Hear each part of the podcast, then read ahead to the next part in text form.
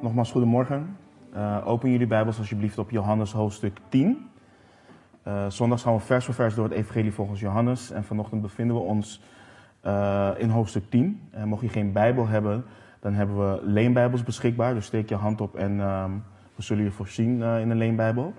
En naast het horen van het woord van God is het ook belangrijk om het met je eigen ogen te lezen.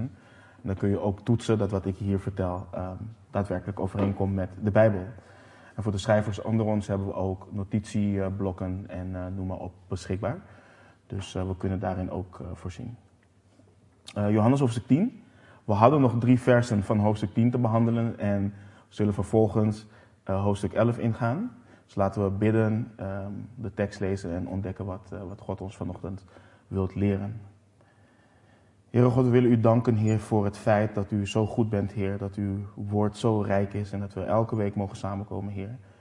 Um, om uw woord te lezen, om het te bestuderen, Heer. Zodat we ja, letterlijk u horen spreken door, uh, uh, door deze woorden heen, Heer. Dus verander ons vanochtend alstublieft. Spreek tot ons. Uh, laat ons hier niet als dezelfde persoon weggaan, Heer.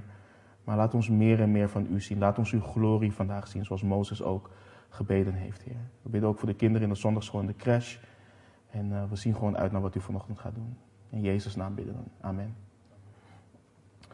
Uh, vorige week hebben we dus hoofdstuk 10 uh, tot en met vers 39 behandeld. Een stuk rijk aan diepgang en betekenis. Um, van wat we hebben behandeld hebben we eigenlijk slechts de oppervlakte geraakt um, van wat de tekst daadwerkelijk leert. Um, maar de Heer Jezus heeft een aantal essentiële dingen gezegd, uh, statements gemaakt in dit hoofdstuk. Hij trok een contrast tussen hem als goede herder en de dieven en rovers die kwamen om te stelen, uh, slachten en verloren te laten gaan. En dat Jezus juist is gekomen als goede herder die zijn leven geeft voor de schapen. En niet alleen voor de schapen, maar juist in plaats van de schapen. En we hebben in het gedeelte ook gezien wat de kenmerken zijn van schapen, oftewel volgelingen van Christus. Um, um, een, volgeling van Christus hoort zijn stem en herkent zijn stem. En een volgeling van Christus volgt hem na en gaat niet achter vreemden aan. Een volgeling van Christus heeft geloof en uh, die gaat niet op basis van zijn eigen werken naar binnen, maar door de deur, door Jezus Christus. En een, een, een volgeling van Christus heeft zijn herder of haar herder lief. En Christus belandde in een heftig gesprek uh, met de Joodse leiders, wat uiteindelijk leidde tot het feit dat ze hem wilden grijpen, maar hij ontkwam aan hun handen. En we lezen nu vanaf vers 40, lezen we verder. En hij ging opnieuw naar de overkant van de Jordaan, naar de plaats waar Johannes eerst doopte, en hij bleef daar. En velen kwamen naar hem toe en zeiden: Johannes deed wel geen teken, maar alles wat Johannes over deze man zei, was waar. En velen geloofden daar in hem. Dus we lezen hier dat Jezus teruggaat naar de overkant van de Jordaan, naar de plaats waar Johannes de Doper eerst doopte. En dat hij daar bleef. En Johannes 1, vers, 1, vers 28 leert ons dat dit Betabara uh, is. Dus hij verlaat Jeruzalem, wat nu wil zeggen dat eigenlijk zijn publieke bediening echt tot een einde komt, of tot een einde gaat komen. En hij zal pas terugkeren naar Jeruzalem wanneer zijn uur is gekomen om gekruisigd te worden. Hij zal nog één teken doen, Um, wat we zo in hoofdstuk 11 gaan behandelen. Uh, maar daarna zal zijn, zijn, bediening volledig gefocust zijn op het klaarstomen van zijn discipelen om de wereld in te gaan en de wereld volledig op zijn kop te zetten met het goede nieuws. En um, er kwam een menigte, velen kwamen naar hem toe en, bracht, en dachten aan wat Johannes de Doper tijdens zijn bediening zei over hem. En wat mooi is, is dat Johannes de Doper, zijn bediening is al, lang voorbij. Hij is, hij, is, hij is gestorven, hij is onthoofd. Maar dat de woorden van hem nog steeds vrucht dragen. En voor degenen die in de bediening zitten, vooral in de prediking, prediking van het woord of mensen die anderen aan het discipelen zijn, kan dit een bemoediging zijn. Omdat we niet altijd de vruchten van ons werk zien. Niet direct althans. Soms heeft het tijd nodig, bij sommigen valt het kwartje direct. En bij sommigen duurt het even. Bij mij heeft het 26 jaar geduurd. Dus het, het, het, het, heeft tijd nodig. Maar ze verwijzen naar de eenvoudige bediening van Johannes. Hij deed geen teken, hij deed geen wonderen of wat dan ook. Maar als een profeet van God, gezonden om de weg van de Heere Jezus vrij te maken, blijkt alles wat hij over Jezus gezegd heeft, alles wat hij over deze man gezegd heeft, waar te zijn. En het resultaat is velen geloofden in hem. En dat is, kijk, het is belangrijk voor ons, niet alleen uh, voor ongelovigen, want we denken vaak dat het evangelie alleen voor ongelovigen is, maar ook voor mensen die geloven. Um, als we de woorden van iemand horen of als we de Bijbel bestuderen, moeten we altijd kijken naar Jezus. Wat zegt dit over Jezus en wat zegt dit vervolgens over mij? Wat, wat betekent dit voor mij? En weet je, als we kijken naar dit stuk ook, het is bijzonder omdat, je, omdat wat je hier ziet is dat ze het leven en de bediening van Jezus hebben vergeleken met wat er over hem gezegd is. Komt dat overeen met elkaar? Ze hebben, hem, ze hebben met hun eigen ogen gezien en op basis daarvan konden ze niets anders doen dan een keuze maken voor hem. En als ik kijk bijvoorbeeld naar mijn leven, ik had vroeger had ik moeite met het christendom. Ik had problemen met het christendom. Ik had problemen met eigenlijk elke vorm van religie. En ik baseerde dat op basis van wat ik bij anderen zag. En daarom is het voor ons ook als gelovigen belangrijk, wat voor getuigenis dragen wij uit richting de ongelovige wereld. Maar op basis daarvan had ik een oordeel over God, over de Bijbel. En ik ben blij dat ik uiteindelijk zelf de Bijbel ben gaan lezen na mijn contact met, met Delano en met Ivan. En zelf ben gaan onderzoeken wat er staat om op basis daarvan een keuze te maken. Een keuze te maken over wie God is, wie Jezus is. En ik ben echt blij, want als ik een keuze had gemaakt voor mijn eeuwige bestemming, want daar draait het uiteindelijk om, op basis van wat anderen hadden gezegd, dan was het niet goed gekomen. Dan had ik dus een keuze gemaakt op basis van wat anderen hadden gezegd. En we zien dus deze mensen, ze toetsen wat ze hebben gehoord van Jezus, toetsen ze aan de hand van de schrift. En het resultaat is, velen geloofden daar in hem. En als we dan omslaan uh, naar hoofdstuk 11, um, zien we het laatste teken beschreven in het evangelie. Het laatste teken wat Jezus doet als zijn publieke bediening. En het is belangrijk even een korte introductie. Kijk, we weten nu inmiddels dat dit boek opgeschreven is opdat degene die dit leest of hoort zal geloven dat Jezus de Christus is, de Zoon van God. En dat door te geloven, die persoon het leven zal hebben in de naam van Christus. En Jezus zal in dit hoofdstuk een man genaamd Lazarus doen opstaan uit de dood. En het is even belangrijk om bij het volgende stil te staan. Kijk, we hebben hier ook bij stilgestaan toen we uh, keken naar hoe Jezus de 5000 voedde. Um, mensen hebben moeite met deze tekenen. En ook beleidende christenen hebben moeite met, met dit teken, omdat ze vaak, je hebt, je hebt beleidende christenen die dan wetenschap willen mixen met wat er in de Bijbel staat. Op sommige punten kan het, op sommige punten kan het niet. Van vijf broodjes 5000 mensen voeden en nu iemand uit de dood doen opstaan die al vier dagen in het graf ligt. En de betrouwbaarheid van Jezus, zijn bediening, zijn leven en, en de betrouwbaarheid van de evangelie wordt door velen, vooral door sceptici, uh, maar ook beleidende christenen, in twijfel getrokken.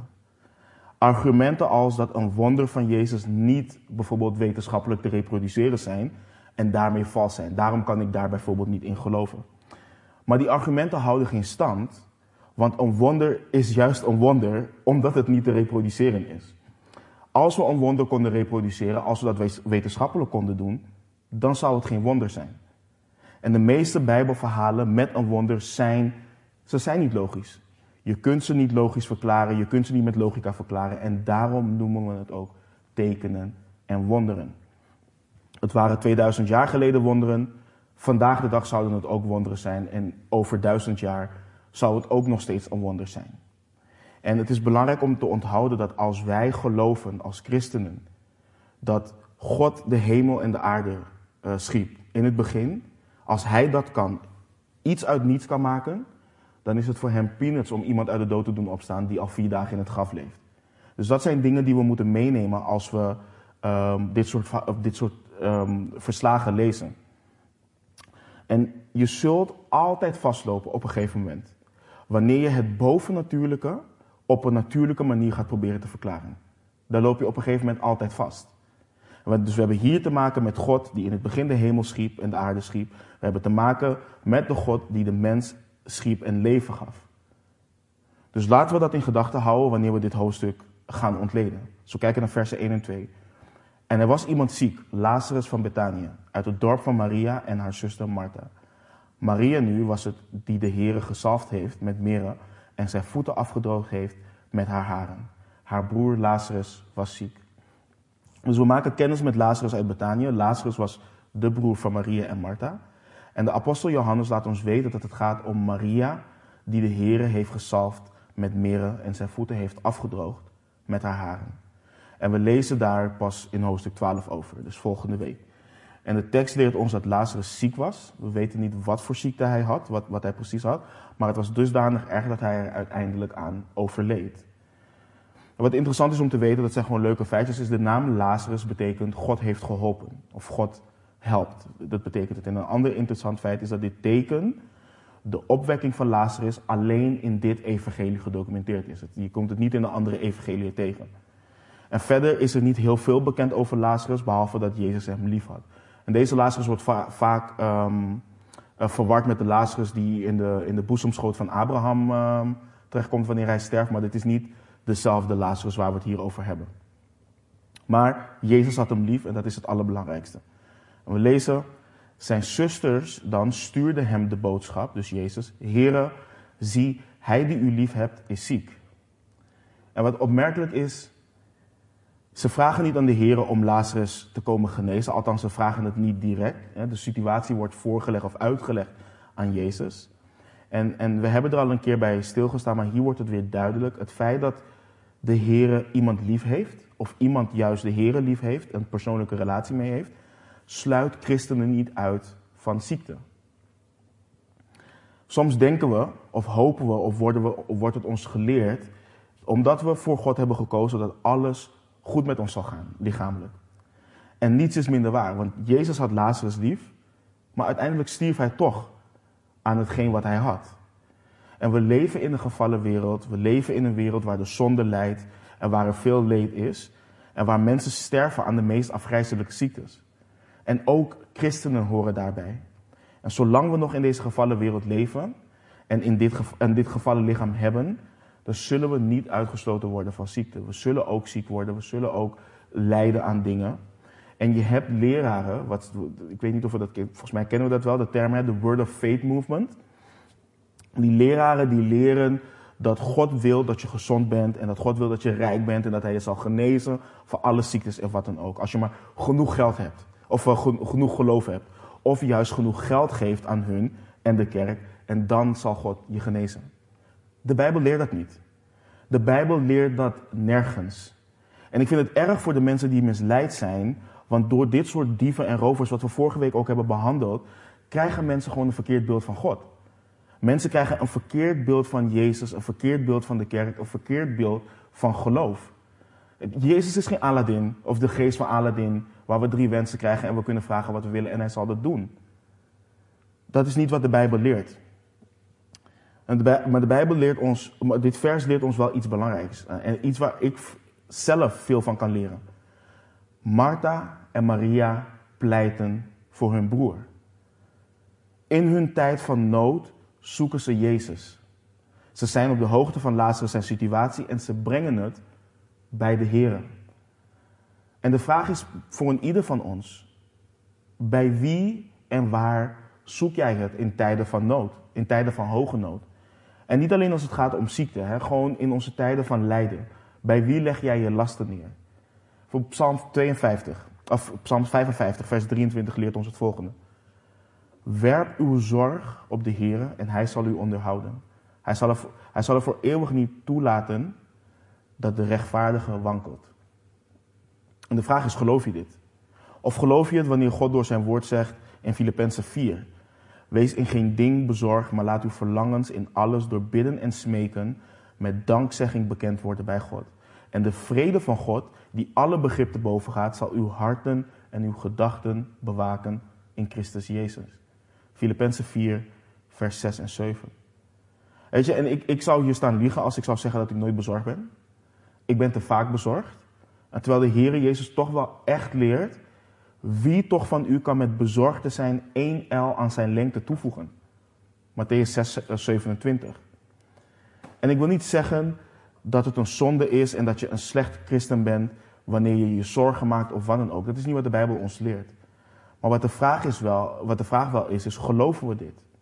En zo niet, zijn we bereid het te geven aan God? Zijn we bereid om ons hierin te laten veranderen door Hem? Dus Maria en Martha weten dat Jezus Lazarus lief heeft en ze brengen de situatie van hun broer brengen ze bij hem. En we weten dat God ons ook lief heeft. God heeft jou ook lief. En heeft jouw broeder en je zuster ook lief. Dus breng die dingen, breng jouw lasten, maar breng ook de lasten waarvan je weet dat je broeder of zuster doorheen gaat. Breng die bij Christus, breng alles bij Hem. En we lezen in vers 4, en toen Jezus dat hoorde, zei hij, deze ziekte is niet tot de dood, maar is er met het oog op de heerlijkheid van God.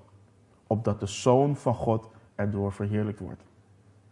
Dus de Heer laat, hier laat, laat, weten dat Lazarus. Hij, zegt niet dat Lazarus niet, niet zal sterven, want uiteindelijk gaat Lazarus dood. Maar hij zegt hier dat de dood geen zegen zal vieren. Dat de dood niet het laatste woord zal voeren wat betreft de situatie van Lazarus. Want hij zal hem uiteindelijk uit de dood doen opstaan. Hij zegt dat God deze ziektes gaat gebruiken om zichzelf te verheerlijken voor zijn eer. Voor de, heerlijk, voor de verheerlijking van Jezus. Hij zegt niet dat God hem ziek heeft gemaakt. Maar hij zegt dat God deze situatie gaat gebruiken voor de verheerlijking van Jezus, van zijn zoon.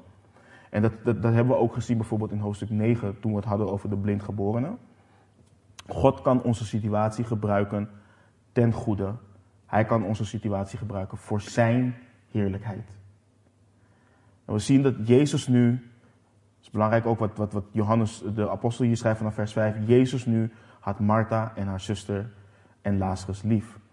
Toen hij dat gehoord had, dat hij ziek was, bleef hij nog twee dagen in de plaats waar hij was.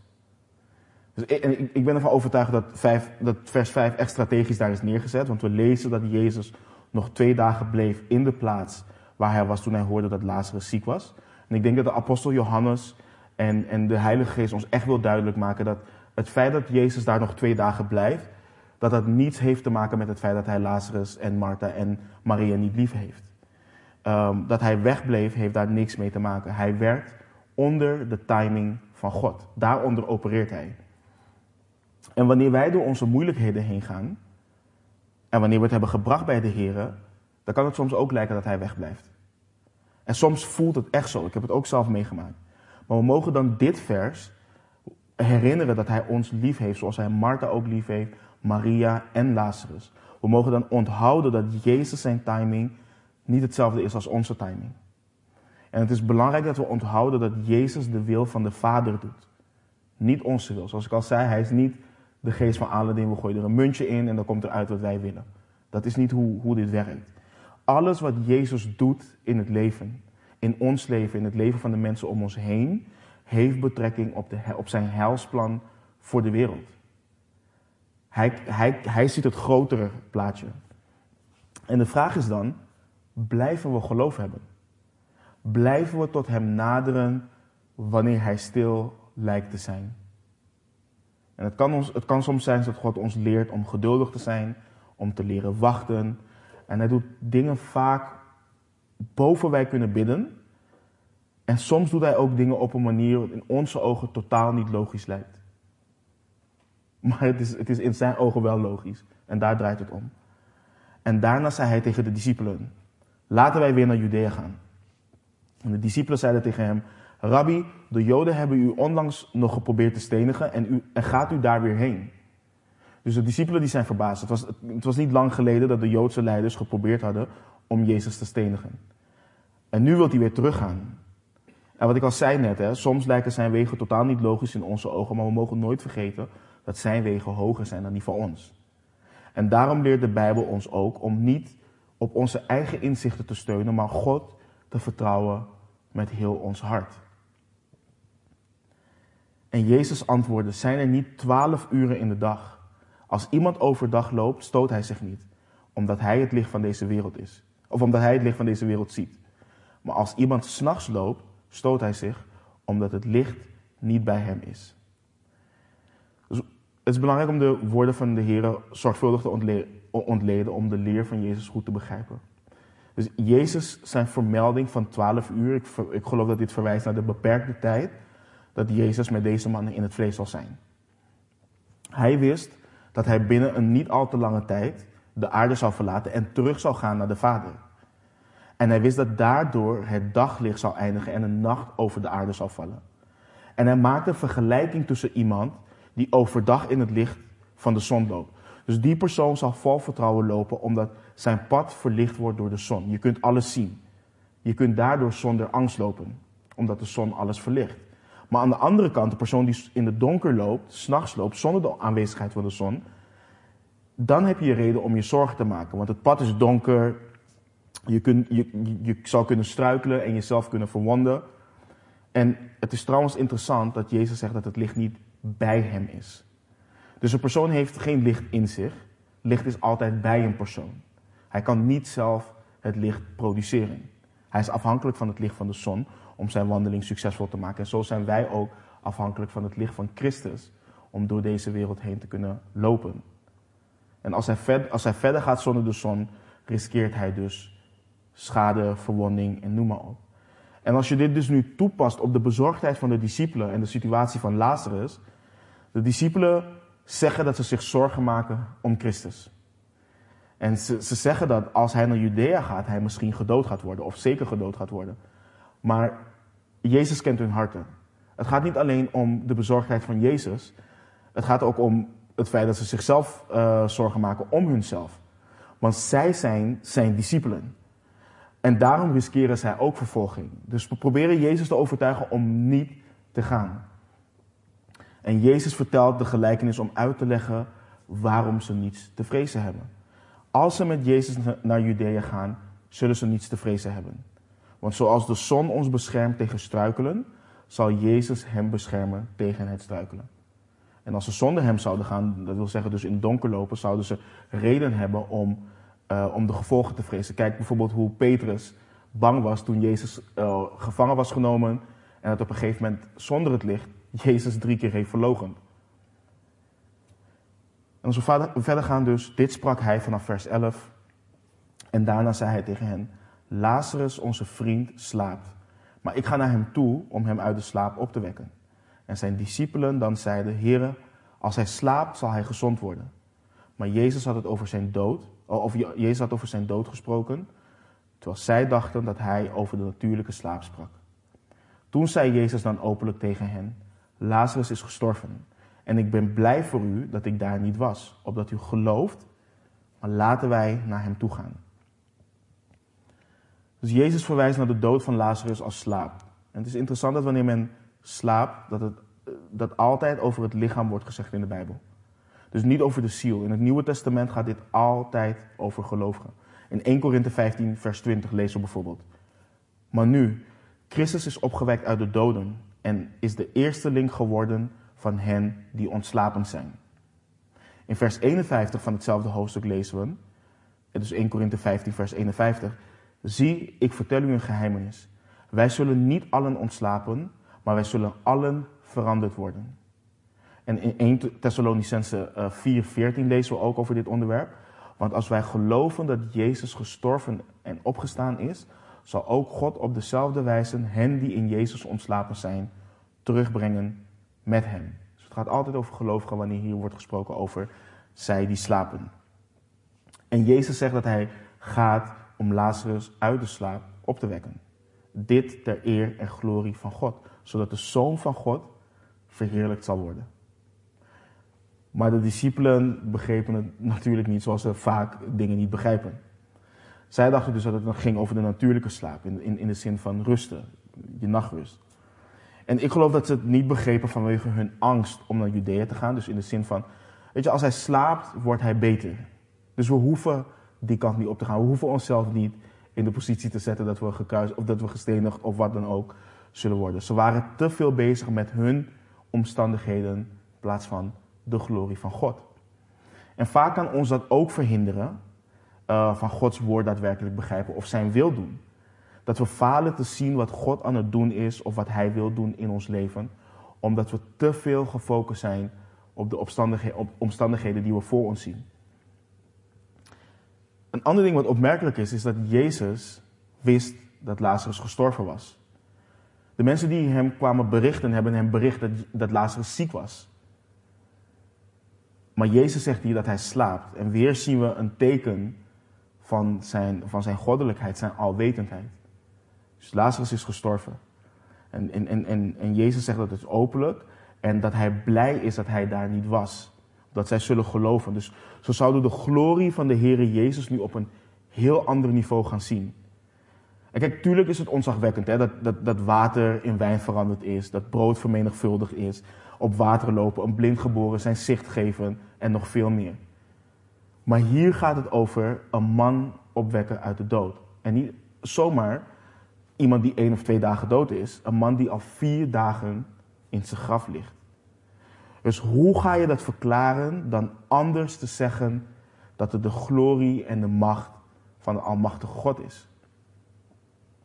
Thomas dan, vanaf vers 16, eh, die Didymus genoemd wordt, of werd, zei tegen zijn discipelen, laten wij ook gaan om met hem te sterven.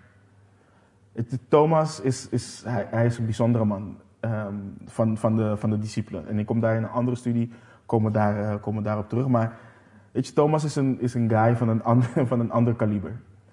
En Jezus praat de hele tijd over het, um, het geven van leven. Lazarus uit de dood opwekken. En Thomas schreeuwt: laten we, gaan met hem, laten we met hem meegaan om ook te sterven.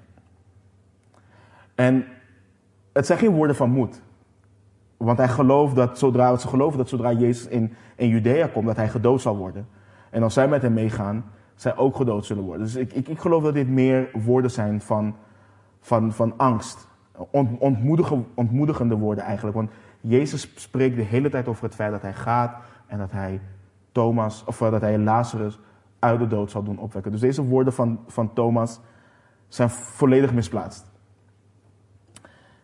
En we lezen vanaf vers 17, toen Jezus dan gekomen was, bleek dat hij al vier dagen in het graf lag. En Betanië nu lag dicht bij Jeruzalem, ongeveer 15 stadien daar vandaan. En vele van de Joden waren naar Martha en Maria gekomen om hen te troosten over hun broer. Zodra Martha dan hoorde dat Jezus kwam, ging zij hem tegemoet, maar Maria bleef uh, in huis zitten. Dus Jezus komt aan in Betania en we lezen dat, dus dat Lazarus al vier dagen in het graf lag. En het feit dat Lazarus vier dagen in het graf ligt, is het bewijs dat hij echt, maar dan ook echt dood is. En we lezen zo ook dat zijn lichaam al begon te ontbinden. Dus het valt niet te ontkennen dat er, wat er gaat gebeuren zometeen echt een, een groot wonder is. En we leren dat Betanië ook ongeveer 15 stadien van Jeruzalem lag. Dus dat is, ongeveer, dat is bijna drie kilometer. En dit, dit verklaart ook waarom er vele van de Joden gekomen zijn om uh, Martha en Marie te troosten. Dat was ze niet ver vandaan. En da daarnaast is het significant dat dit zowat in de achtertuin, als we het even zo mogen noemen, van de Joodse leiders plaatsvindt. Dus dit laat zien dat de Joodse leiders zelf schuldig waren in het verwerpen van Christus. Want hij heeft een gigantisch wonder on, uh, onder hun gedaan. Het is dus niet dat ze niet konden geloven op intellectueel uh, niveau. Dit, heeft gewoon te maken met het feit dat ze niet willen geloven. We weten vervolgens niet waarom Maria in het huis blijft, blijft, zitten. Het kan zijn dat zij het niet te horen heeft gekregen dat Jezus er was. Maar dat Martha er naartoe ging toen zij het hoorde. En wat, wat ik trouwens prachtig vind, je ziet op een, op een hele mooie manier dat de Heilige Geest, God zelf, de auteur is van de Bijbel. Want wat je hier ziet, zometeen ook in het, dialoog tussen Martha en Jezus en Maria en Jezus, zie je dat het karakter van Martha en Maria perfect overeenkomt met het verslag wat we over hun lezen in Lucas 16.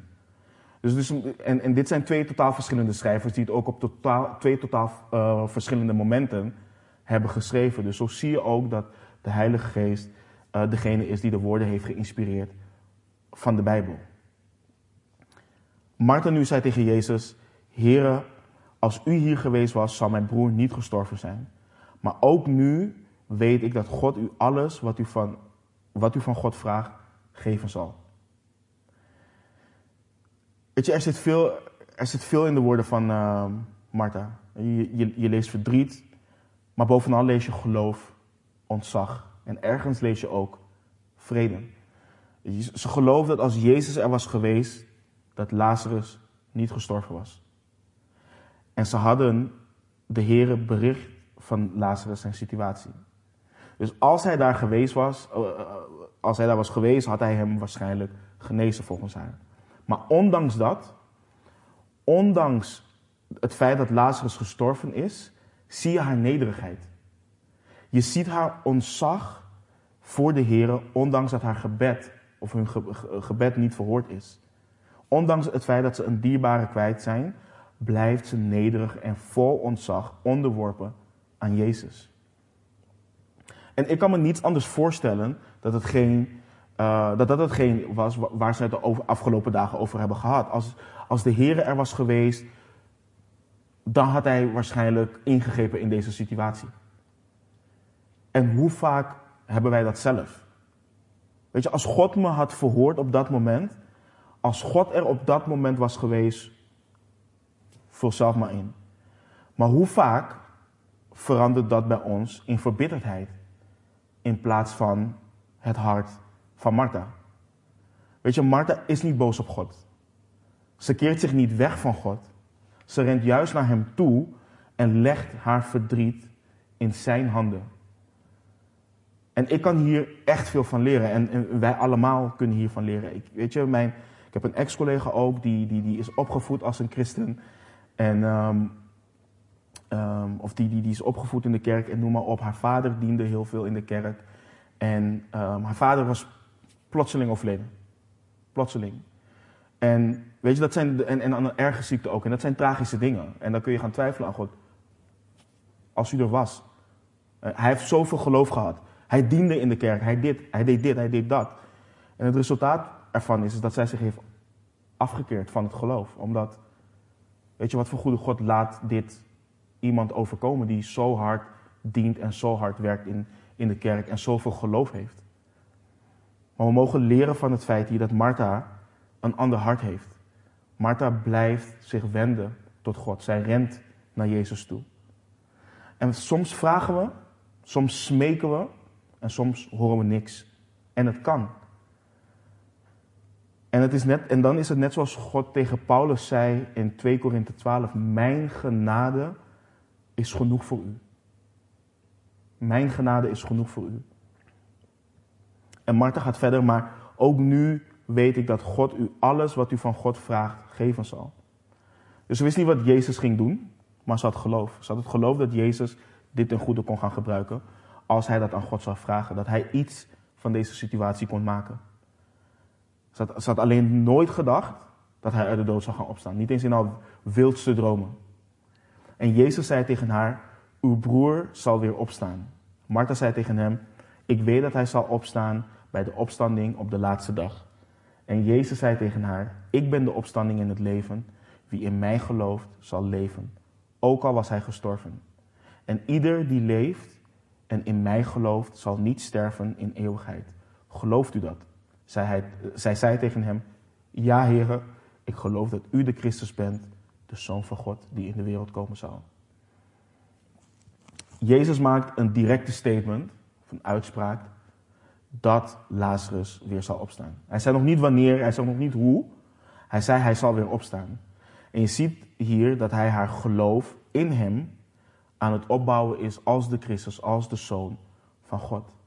Maar Martha dacht dat hij het had over de verre toekomst, dat Lazarus zou opstaan op de laatste dag. Ze, geloof, ze geloofden in de opstanding van de doden, zoals vele Joden dat deden. De Fariseeën bijvoorbeeld, die geloofden uh, dat ook. En we hebben het een keer, we hebben het echt in het begin van onze studie, toen hebben we het ook over de Sadduceeën gehad. Die geloofden bijvoorbeeld niet in de opstanding van de doden. Het is niet dat Martha bij de Fariseeën hoorde, maar het was wel zo dat ze geloofden en wellicht ook dat de leer door hun beïnvloed uh, was. Maar we weten wel dat de opstanding van de doden ook in Daniel 12 wordt uh, geleerd. Waar we leren bijvoorbeeld Daniel 12:2. En vele van hen die slapen in het stof van de aarde zullen ontwaken. Sommigen tot eeuwig leven, anderen tot smaad, tot eeuwig afgrijzen. Dus Martha gelooft dat hij zal opstaan bij de opstanding op de laatste dag. En de Heere zegt, weer zo'n ik ben uh, uitspraak. Ik ben de opstanding en het leven. Wie in mij gelooft, zal leven. Ook al was hij gestorven. En ieder die leeft en in mij gelooft, zal niet sterven in eeuwigheid. Gelooft u dat? Dit is de vijfde ik ben uitspraak van Jezus. En deze ik ben uitspraak gaat veel verder dan alleen het eeuwig leven beloven aan allen die in hem geloven. Wanneer Jezus zegt dat hij de opstanding en het leven is, zegt hij dat de opstandingskracht in hem wordt gevonden. Hij heeft macht over de dood. En de wetenschap leert ons dat, dat, wanneer we het hier afleggen, dat het gewoon ophoudt. Dus het is klaar. Maar Jezus leert dat allen die in hem geloven op een dag een lichamelijke opstanding zullen, ervaren, zullen gaan ervaren. Dus wanneer Christus terugkomt, wanneer hij uh, terugkeert, zullen we nieuwe, heerlijke, onvergankelijke lichamen ontvangen. Dus elke kwaal, elke pijn die je voelt in je lichaam nu, vandaag de dag, tot aan je laatste dag, die dingen zullen we niet meer ervaren. Het is, het is iets waar ik echt naar uitkijk. En alleen Jezus, de Christus, de koning der koningen, heeft de macht om dit te laten gebeuren. Hij is de opstanding en het leven. En hij vraagt haar: geloof je dat? En die vraag is belangrijk. Geloof je dat? Kijk, het is niet iets waar we een formule van hoeven te maken. Maar het is wel belangrijk om soms een controlevraag te stellen wanneer we getuigen van Christus, wanneer we mensen aan het discipelen zijn. Want dit dwingt mensen tot het toetsen van hun harten op basis van wat er zojuist gezegd is. En de Heere doet dit bij Martha. Hij wil haar brengen naar het feit dat hij de Christus is, de Zoon van God. En zij antwoordt, zij zei tegen hem, ja Heere, ik geloof dat u de Christus bent, de Zoon van God, die in de wereld komen zal. Vaak denken mensen dat Martha het hier helemaal begrepen heeft. Maar we lezen in vers 39 dat het nog niet zo is. Kijk, het is wel een prachtige beleidenis. Ze beleiden dat hij de Christus is, de Zoon van God, die in de wereld komen zal. Maar wat dat daadwerkelijk betekende en hoe dat betrekking heeft op haar situatie en de situatie van haar broer en de opstanding en het leven, dat heeft ze nog niet begrepen. Want Jezus zegt namelijk in vers 40, heb ik u niet gezegd dat als u gelooft, u de heerlijkheid van God zult zien. Dus het kwartje is nog niet helemaal gevallen bij Martha, maar ze komt er. En, nadat hij dit gezegd, uh, en na dit gezegd te hebben, ging zij weg en riep Maria, haar zuster, onopgemerkt en zei, de meester is er en hij roept u. Zodra die dat hoorde, stond zij snel op en ging naar hem toe. Uh, ging naar hem toe. Jezus nu was nog niet in het dorp gekomen, maar was op de plaats waar Martha hem tegemoet gekomen was. Toen dan de Joden die met haar in het huis waren en haar troosten zagen dat Maria snel opstond en naar buiten ging, volgden zij haar en zeiden: Zij gaat naar het graf om daar te huilen. Zodra dan Maria kwam naar Jezus, uh, zodra, Maria, zodra dan Maria kwam waar Jezus was en hem zag, viel zij aan zijn voeten en zei tegen hem: Heere, als u hier geweest was, zou mijn broer niet gestorven zijn. We weten niet waarom Martha naar, naar Maria of naar, naar, haar zus opeens rende en op, onopgemerkt tegen haar zei dat Jezus er is en haar riep. Het kan zijn omdat de meeste mensen uit Jeruzalem natuurlijk vijandig gezind waren richting Christus. En iedereen wist wel hoe ze richting Christus uh, waren. Maar het belangrijke is, let op haar uh, reactie. Maria stond op en ging weg naar hem, of ging naar hem toe zodra ze het hoorde. En het is prachtig dat ze weet dat het Jezus is die wordt bedoeld met de meester is er en hij roept u. En we zien dus dat Jezus nog buiten het dorp stond. En zij dachten dat Maria naar het graf ging om te rouwen. En waarschijnlijk omdat Martha onopgemerkt had gezegd dat Jezus er was en haar riep. Maar wat prachtig is, is dat ze nog niet weten dat ze getuigen zullen zijn van een groot wonder. En zodra dan Maria kwam waar Jezus was en hem zag, viel zij aan zijn voeten en zei tegen hem: Heere, als u hier geweest was, zou mijn broer niet gestorven zijn.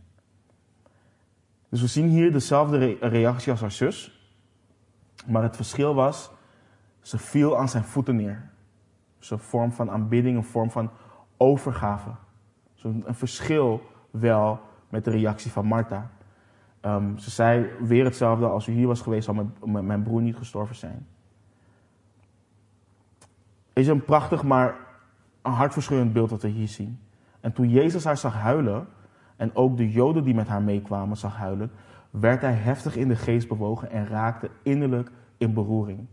En hij zei, waar hebt u hem gelegd? Zij zeiden tegen hem, Heere, kom het zien. Jezus weende. De Joden dan zeiden, zie hoe lief hij hem had. En sommigen van, van hen zeiden, kon hij, die de, die de ogen van de blinde geopend heeft, ook niet maken dat deze niet gestorven was? Deze versen zijn triest. Ehm, Jezus zag Maria en de Joden die met haar waren huilen. Hij zag hun verdriet. En wat je hier dus ziet, het effect van de zondeval wat er in de Hof van Eden heeft plaatsgevonden. Dat is wat we hier zien. Dus hij ziet wat het doet met de mensen. Dit was nooit de bedoeling geweest. God had alles gemaakt en zei dat alles goed was. En toen hij de mens schiep, zei hij dat het zeer goed was. Maar dat Eva was misleid door Satan en ze van die vrucht had uh, gegeten, kwam er dus dood in de schepping. En God had tegen Adam gezegd dat hij zeker zal sterven als hij van de boom van de kennis van goed en kwaad zou eten. En nu ziet, nu ziet God het verdriet wat de dood brengt. En niet alleen dat, God ziet het verdriet van, van, van zijn kinderen. Ik weet niet waar je vanochtend doorheen gaat. En misschien ga je door moeilijkheden, maar weet dat God je verdriet ziet. En hij raakt, er, hij raakt daardoor innerlijk in beroering. Psalm 34, vers 19 leert ons. De Heere is nabij de gebrokenen van hart. Hij verlost de verbrijzelden van geest. Of in Psalm 147, vers 3, uh, vers 3. Hij geneest de gebrokenen van hart. Hij, hij verbindt hen in hun leed. Dus hij, hij, hij is met ons begaan. En hij vroeg waar ze Lazarus hebben gelegd. En ze zeiden, Heere, kom het zien. En Jezus weende. En de Joden dan zeiden, zie hoe, hij, eh, hoe, hij, hoe lief hij hem had. En sommigen van hen zeiden, kon hij, die de ogen van de, blind geboren, eh, van de blinde geopend heeft, ook niet maken dat deze niet gestorven was. Dus ze zagen hoe Jezus Lazarus lief had. En ze zagen alleen niet hoe hij hen lief had. Kijk, je ziet in vers 37 dat deze mensen hadden besloten in hun hart niet te geloven in de goedheid van Christus. Dat, dat is gewoon wat je ziet. Dit waren sarcastische woorden. En aan het kruis zullen sommigen ook zeggen dat hij die anderen gered heeft, dat hij zichzelf niet kan redden. En hij kon het doen, maar had hij zichzelf gered, dan had geen enkel mens op deze aardbol nu hoop. Had hij gezegd, weet je, kijk, ik weet dat deze mensen uiteindelijk weer opnieuw en opnieuw en opnieuw gaan zondigen. Laat het. Ik laat ze aan hun lot over. Dan had niemand hoop nu. Geen een van ons had hoop. Dus hij laat, hij laat die woorden laat hij voorbij gaan. Maar, en had Jezus dus ook Lazarus direct genezen, dan hadden ze de glorie van God niet gezien zoals ze dat zometeen gaan zien. Ze hadden dan niet gezien hoe de Zoon van God verheerlijk zou worden door dit wonder heen. En Jezus dan opnieuw, heftig bewogen in zichzelf, kwam bij het graf. Het was een grot en er was een steen opgelegd. En Jezus zei, neem de steen weg. Martha, de zuster van de gestorvene, zei tegen hem, Heere, hij ruikt al, want hij ligt hier al voor de vierde dag. En Jezus zei tegen haar, heb ik u niet gezegd dat, dat u, als u gelooft, de heerlijkheid van God zult zien? Dus dit keer geloof ik dat Jezus uit ongeloof, dus door hun ongeloof, bewogen was in zichzelf. Dus hij kwam bij het graf wat een grot was. En dit is niet zoals de tombe waar, uh, waar Jezus zelf in begraven lag. Soms werd, werd, er, werd er echt een graf gegraven. Uh, net zoals een waterput bijvoorbeeld uh, gegraven werd. En daar werd dan een steen opgelegd. En soms werd het dan werd, werd het gegraven, dan houden ze het verder uit. En dan konden daar meerdere mensen begraven worden. En dat was het geval met Lazarus. En, de steen, en er lag daar dus een steen op. En de Heere geeft de opdracht om de steen weg te nemen. Maar Martha zegt, in mijn ogen ook op dat moment een, een, een terecht ding, dat het geen goed idee is. Want hij ruikt al. Hij, hij ligt al vier dagen in het graf. Ontbinding is al begonnen. Je kunt verwachten dat er echt een stank uit, uit zijn graf zal komen. En Jezus zei tegen haar: Heb ik u niet gezegd dat u, als u gelooft, de heerlijkheid van God zult zien? Eén ding, kijk, het is niet helemaal duidelijk wanneer Jezus dit tegen haar heeft gezegd. Het kan zijn dat dat de strekking was van hun, van hun dialoog eerder. Maar hoe mooi is het? Kijk, als je gelooft, zul je de heerlijkheid van God zien. En waarom is dit een belangrijk vers? Omdat de Bijbel ons leert in Romeinen 3:23 dat allen gezondigd hebben en de heerlijkheid van God missen. Dus ieder persoon, elk mens heeft gezondigd en mist de heerlijkheid van God. En hier zegt Jezus dat als je gelooft, je de heerlijkheid van God zult zien. Kijk, in de context, in de context van dit verhaal geldt dit nu specifiek voor, Maria, voor Martha en voor de mensen daaromheen. Die Gods heerlijkheid gemanifesteerd zal zien in het teken wat Jezus zo gaat doen.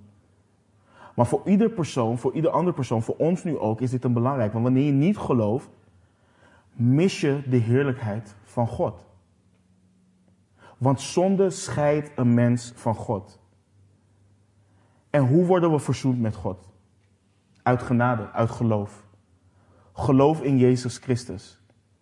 En we zullen door het feit dat we verzoend zijn met God, de heerlijkheid van God gaan zien en ervaren in ons leven. Maar iedere persoon, dus die wilt weten hoe Gods glorie is, of wat Gods, wat Gods glorie is, moet naar Christus kijken. Mensen vragen vaak bijvoorbeeld, um, wanneer ik getuig van Christus, waarschijnlijk hebben jullie dit ook meegemaakt. Oké, maar hoe is God? Weet je, hoe is je relatie met God? Hoe is de, hoe is de liefde voor God? En is iets wat je moeilijk onder, onder woorden kunt brengen. Of in woorden kunt uitdrukken. Maar het is gewoon letterlijk iets wat je moet ervaren. Maar wil je weten hoe, groot, hoe, hoe goed, hoe groot God is, hoe machtig, hoe liefdevol God is, dan moet je naar Christus kijken. Dan moet je naar Jezus Christus kijken. Want de Bijbel leert ons in Hebreeën, vers, uh, Hebreeën 1, vers 3 dat Jezus de afstraling is van Gods heerlijkheid. Dus dat houdt in dat de perfectie die in God is, in Jezus Christus te zien is. Dat als je het, als je het leven en de bediening van Jezus Christus gaat bestuderen, als je gaat bestuderen waarom God het goed vond om zijn enige geboren zoon te verbrijzelen aan het kruis, zodat jij en ik verzoend met hem kunnen zijn, daarin zie je de liefde van, van God. Dat zie je in Christus. En zij namen dan vanaf vers 41 de steen weg van de, waar de gestorvene lag. En Jezus hief de, hief de ogen omhoog en zei: Vader, ik dank u dat u mij verhoord hebt. En ik wist dat u mij altijd verhoort. Maar ter wille van de menigte die om mij heen staat, heb ik dit gezegd. Opdat zij geloven dat u mij gezonden hebt. En toen hij dit gezegd had, riep hij met een luide stem: Lazarus, kom naar buiten. En de gestorvene kwam naar buiten, gebonden aan handen en voeten met grafdoeken. En zijn gezicht was omwonden met een zweedoek. Jezus zei tegen hen: Maak hem los en laat hem weggaan. Dus we weten hoe Martha reageerde of hoe, en hoe de omstanders, uh, de mensen die er omheen stonden, reageerden op het feit dat ze de steen moesten wegnemen. En elke keer als Jezus ook iemand opdraagt om deel te nemen in het teken wat hij gaat doen, dan zie je dat het geloof vergt. Hetzelfde met toen water in wijn veranderd werd, toen um, Jezus de mensen had gezegd om te gaan zitten in het gras, zodat ze konden gaan eten. Het vergt geloof. En, en Jezus bad tot de Vader om hem te danken dat hij hem verhoord heeft. We weten niet exact waar Jezus naar refereert, dus welk punt waar hij precies aan het bidden was. Want in dit, want in dit hoofdstuk zien we dit specifiek gebed niet. Maar Jezus laat in zijn gebed een prachtige harmonie tussen hem en de Vader zien. Maar hij laat ook zien, en dat is ook een les voor ons, ik, ik, ik hoop dat een ieder van ons dat doet, maar wanneer God ons gebed verhoort, dat we hem danken. Dat we hem weer danken in gebed. Want als onze redder en verlosser het doet, dan wie zijn wij om het niet te doen? Dat we daaraan denken en dat we niet verder gaan van, weet je, God is goed man en ik ga door. Nee, neem de tijd om God te danken voor het feit dat Hij jouw gebed verhoort. Maar Hij zegt, Hij weet dat de Vader Hem altijd verhoort, dus al, altijd. En dit wordt een licht op onze gebeden te werpen. En waarom? Omdat Jezus altijd deed wat de Vader behaagde. Hij deed niets wat hij de Vader niet zag doen. Hij deed de wil van de Vader. En de wil van de Vader was zijn wil. En nu is de vraag, hoe zit het met ons? Want de gebeden van Jezus laten zien dat hij alleen de wil van de Vader wilde doen. En wat zeggen onze gebeden over, de, over onze relatie met God? En ik zeg dit niet om ons een schuldgevoel aan te praten. Ik zeg dit om ons hart te toetsen. Want dit veroordeelt mijn hart enorm. Kijk, ik mag dan wel voorgaan en door de genade van, van, van God zijn woord kennen en het ook onderwijzen. Maar mijn denken moet ook echt vernieuwd worden als ik dit hier lees. En het is niet alsof we op een punt komen en zeggen van oké, dit is een perfect gebed of nu bid ik goed. Het gaat erom dat ons gebed onthult wat er in ons hart leeft. En of onze wil in overeenstemming is met de wil van God. En we lezen dat Jezus dit bad ter wille van de menigte. Opdat zij zouden geloven dat Jezus gezonden is door God. En nadat hij gebeden had, riep hij met een luide stem: Lazarus, kom naar buiten. En de gestorvene uh, kwam naar buiten, gebonden aan handen en voeten met grafdoeken. En zijn gezicht was omwonden met een zweetdoek. En Jezus zei tegen, hem, tegen hen: Maak hem los en laat hem weggaan. Ik kan me niet voorstellen hoe de menigte zich moet hebben gevoeld. Dus hoe, ten eerste het feit dat de steen was weggenomen. En dan komt, dan komt die walm naar buiten. Dan neemt Jezus nog eerst de tijd om te bidden. Het is geen lang gebed, maar hij neemt de tijd om te bidden. En die, die geur penetreert in je neus. En hoe ze dan op een gegeven moment in afwachting zijn van het moment dat hij roept met een luide stem. Kijk, vaak zeggen jullie toch, mijn stem is luid. Maar ik kan me niet eens voorstellen hoe, hoe hij daar heeft geroepen, het graf in. En velen hebben zich afgevraagd hoe Lazarus uit het graf kwam. Of hij nog steeds gebonden was, of, eh, of wat dan ook. Kijk, we zien hier dus dat hij nog omwikkeld is. Uh, dat hij ook nog een zweedoek heeft. Dat, dit leert ons of laat ons ook zien dat hij niet volledig gebalsemd was. Of dat hij, nog niet, of dat hij überhaupt niet gebalsemd was. Um, maar dit wonder is een, is een wonder van. Je kunt niet beschrijven hoe groot dit is.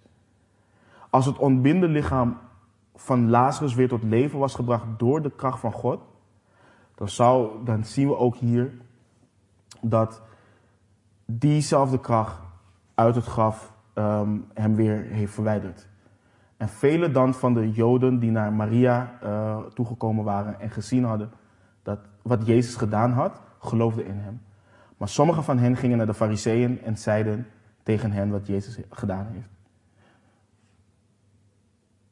Weet je, het effect van een, uh, van een wonder of een teken op een persoon is afhankelijk van het hart van een persoon. Als een persoon niet wilt geloven, dan zal een persoon ook niet geloven, ondanks het feit dat ze het wonder met hun eigen ogen zien. De Fariseeën zijn daar een duidelijk voorbeeld van. Ze hebben, ze hebben Jezus. Kijk, in dit evangelie lezen we zeven tekenen die Johannes heeft gedocumenteerd, die Jezus heeft gedaan. En hij zegt ook, er waren veel meer wonderen en tekenen die hij heeft gedaan, maar hij heeft specifiek onder leiding van de Heilige Geest deze opgeschreven. Als men niet wilt geloven, ondanks het feit dat ze het zien, zullen ze niet geloven. En het komt dus uiteindelijk komt het altijd neer op een keuze. Kies je ervoor om te geloven in Jezus Christus of kies je ervoor om niet te geloven?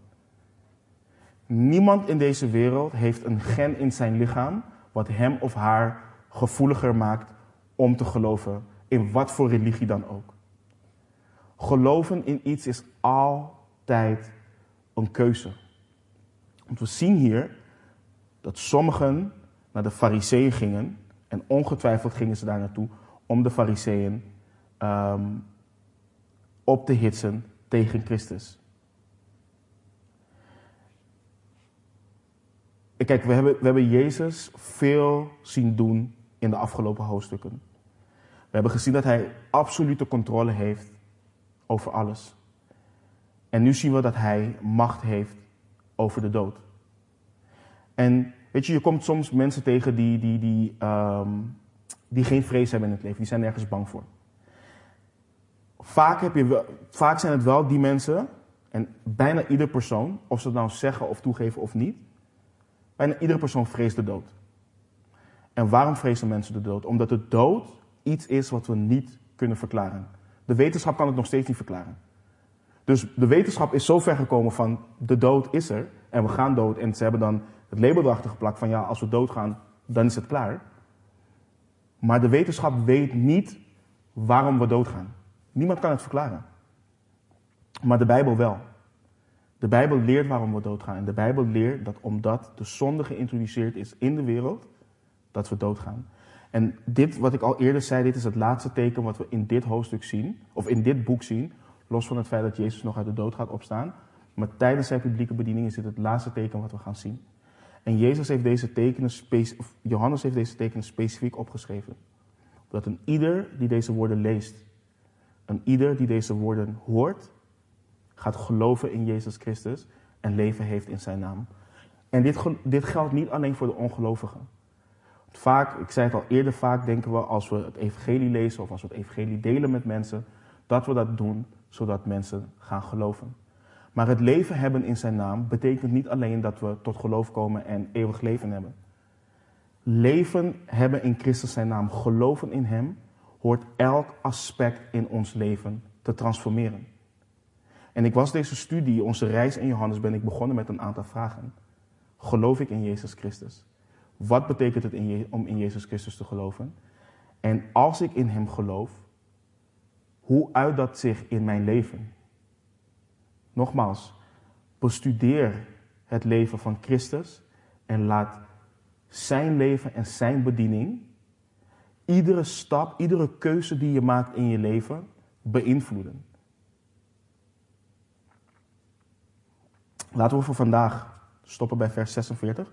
Dan pakken we het volgende week weer op vanaf vers 47 en dan gaan we hoofdstuk 12 in. Voor de mensen die geloven, als volgeling van Christus hoef je de dood niet te vrezen. Hij is de opstanding en het leven. En voor iedere persoon die hem navolgt, zoals hij zei, we zullen de dood niet zien, wacht een glorieuze, glorieuze toekomst in hem. Amen. Laten we bidden. Heere God, we lezen elke week, Heer, uw woord met ontzag. En Heer, er zit zoveel in, Heer. En um, wat ik al aan het begin uh, van, uh, van de studie bad, Heer, dat ik bid dat u in ieder van ons hier zal veranderen, Heer. Heer, dat de woorden die we vandaag hebben gelezen, dat we de woorden die we hebben gehoord, dat die niet alleen binnen deze muren blijven, maar dat die met ons meegaan. Heer, dat ook al geloven we, of misschien geloven we nog niet, maar ook al geloven we en we ons hoofd bijvoorbeeld vanavond op ons kussen leggen en dat we gaan nadenken over wie u bent. Wat u heeft gedaan, wat u nog steeds aan het doen bent in de wereld, wat u aan het doen bent in ons leven, in, de, in, in levens van mensen, Heer. En dat u niet gestopt bent met het doen van tekenen en wonderen, Heer. En dat, Heer, dat ons geloof in u versterkt wordt, Heer. Dat we opgebouwd worden. Dat we bekrachtigd worden met uw kracht. En dat het ons in staat stelt om een heilig en smetteloos leven voor u te leven. Maar dat het ons ook in staat stelt om te getuigen richting de mensen om ons heen. En om, Heer, ook wanneer we getuigen en we vervolgd worden en we gesmaad worden omwille van uw naam, dat we dat ook kunnen verdragen, omdat we weten dat een dienaar niet meer is dan zijn meester en dat u ook vervolgd bent en dat u ook gesmaad bent. Dus nog, nogmaals, laat, laat deze woorden penetreren in ons hart en in ons verstand, in onze ziel, Heer. En laat het het diepste van ons veranderen. En ons elke dag, elk moment opnieuw doen kiezen voor U. We bidden, we vragen, we danken U, Heer, voor wie U bent, voor alles wat U doet. Voor wat U nog gaat doen, Heer. In Jezus' naam. Amen.